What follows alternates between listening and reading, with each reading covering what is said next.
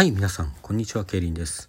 え本年初めての配信ですね。どうも明けましておめでとうございます。今年もどうぞよろしくお願いいたします。はい、というところでですね、本日1月6日木曜日でございます。え本来でしたら昨日1月5日にですね、水曜日ということで今年初めてのお題で創作の方ですね。あの、先週12月30日にお休みしておりまして、あの、1週間延期しますということにさせていただきましたので、まあ本日そちらを、本日というかね、昨日そちらを、えーあげなければいけなかったんですが、ちょっと私、あの、曜日を勘違いしておりましてですね、あの、1日遅れてしまいました。大変申し訳ございません。えもう準備できておりますのでね、早速、えー今週のお題で創作の方を収録していきたいと思います。え今回のお題は35時間遅刻した時の言い訳ということでした。この35という数字は一体何なのかというのはよくわからないんですが、ま通常はね、1日を過ぎるとそれはすっぽかしということになるのではないかと思うんですね。それをまああえて遅刻と言い張るそれを遅刻と言い得るような状況というのを何か考えなければならなくてまあその35時間にね具体的な意味を持たせるかどうかというところにはまたあの書く人によって違うのかなと思ったりするんですけれども、まあ、私がどういうものを書いたかは、えー聞いていただくといたしましてですねでは早速読んでいきたいと思います。えー題して今回タイトルは割とそのままですね「遅刻の言い訳」という作品です。どうぞお楽しみください。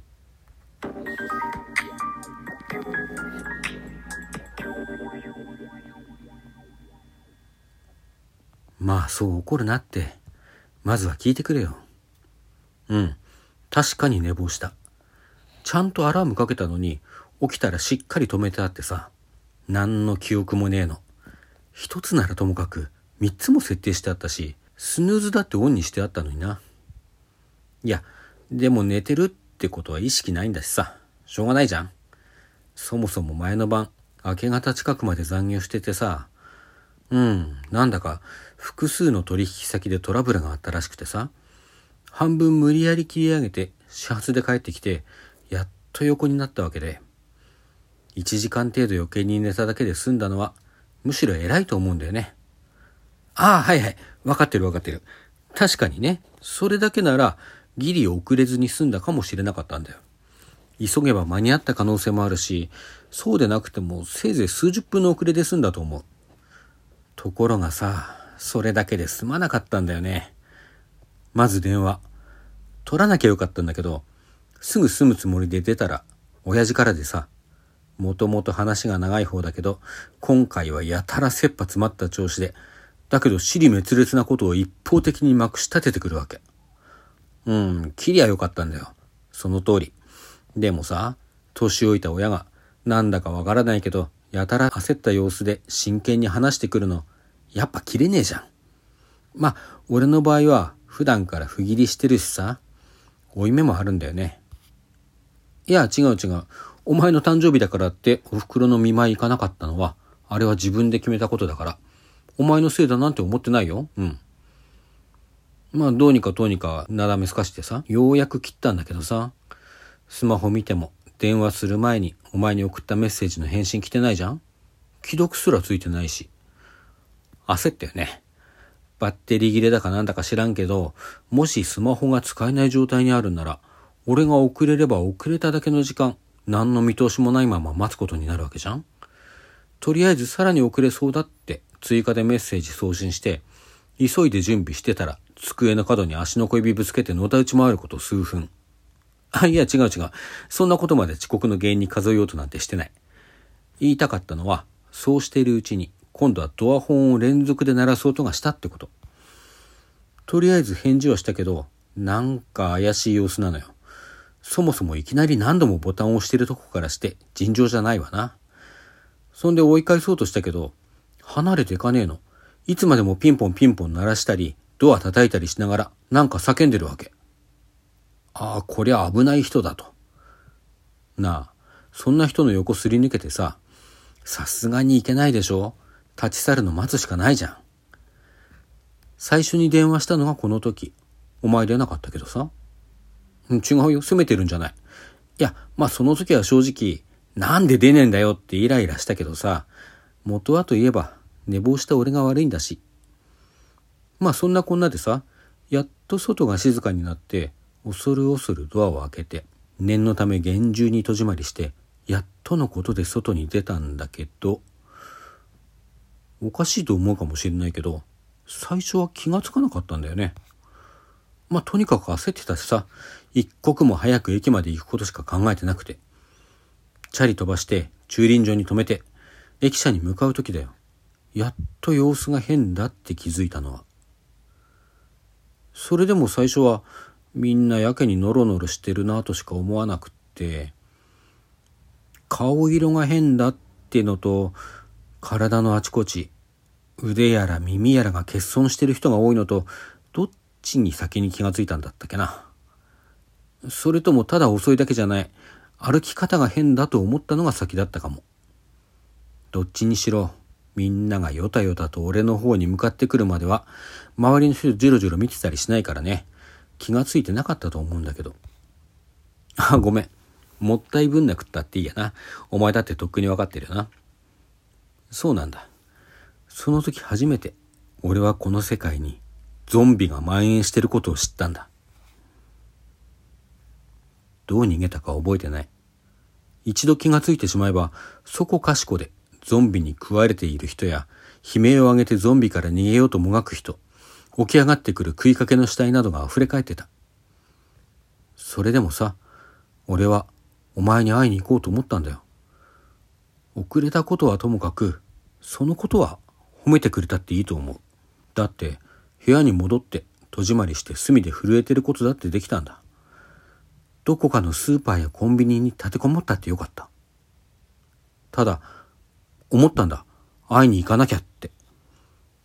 いくら遅刻しても約束は守んなきゃって。遅刻の時点で守れてないだろうってうん、そうだな。悪かったよ。でもさ、苦労もさしてくれよ。これでも精一杯急いだんだ。ゾンビの群れに囲まれて避難したビルの屋上からしばらく降りられなかったり、恐怖のあまりおかしくなったおっさんに猟銃で狙われたり、たまたま出会ってしばらく協力しながら進んできた相棒がゾンビに噛まれてとどめを刺してこなきゃいけなかったり、いろいろあったんだ。待たされたお前にしてみたらどうでもいいことかもしれないし、俺だって許してもらおうなんて思っちゃいないよ。でもさ、分かってほしかったんだ。会いたくなくて遅れたんじゃない。むしろ一刻も早く会いたくて、顔見て安心したくて、俺なりに必死だったんだってことは。会いたかったんだ。どうしても会いたかったんだよ。だけど、丸一日と、えー、っと、11時間か。足して35時間の遅刻さすがに遅すぎたよな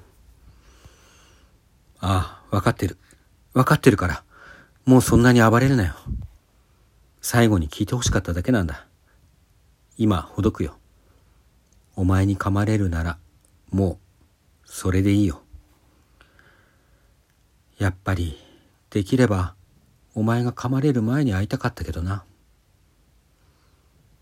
寝坊しなきゃ間に合ったのかな。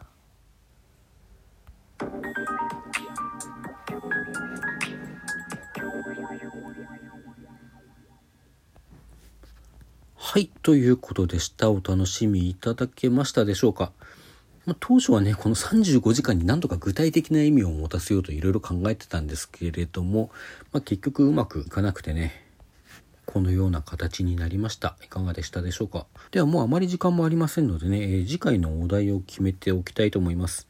今回もこの収録画面にありますお題ガチャから引いてみます。次回のお題はこれだ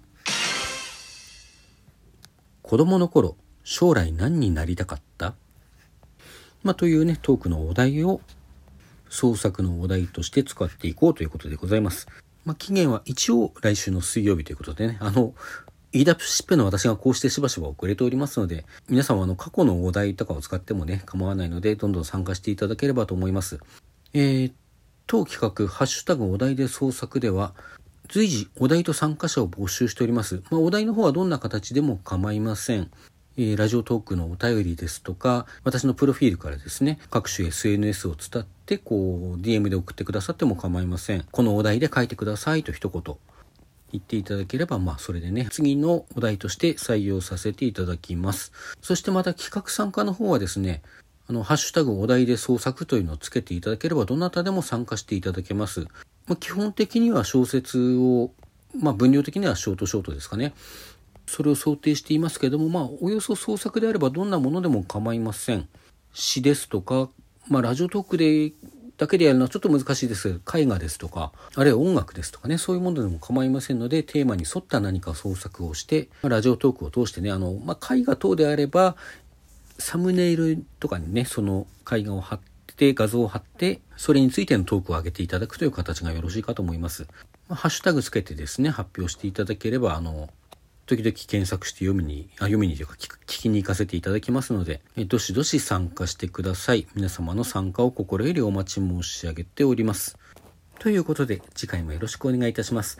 それでは皆さんさようなら。今日も良い一日をお過ごしください。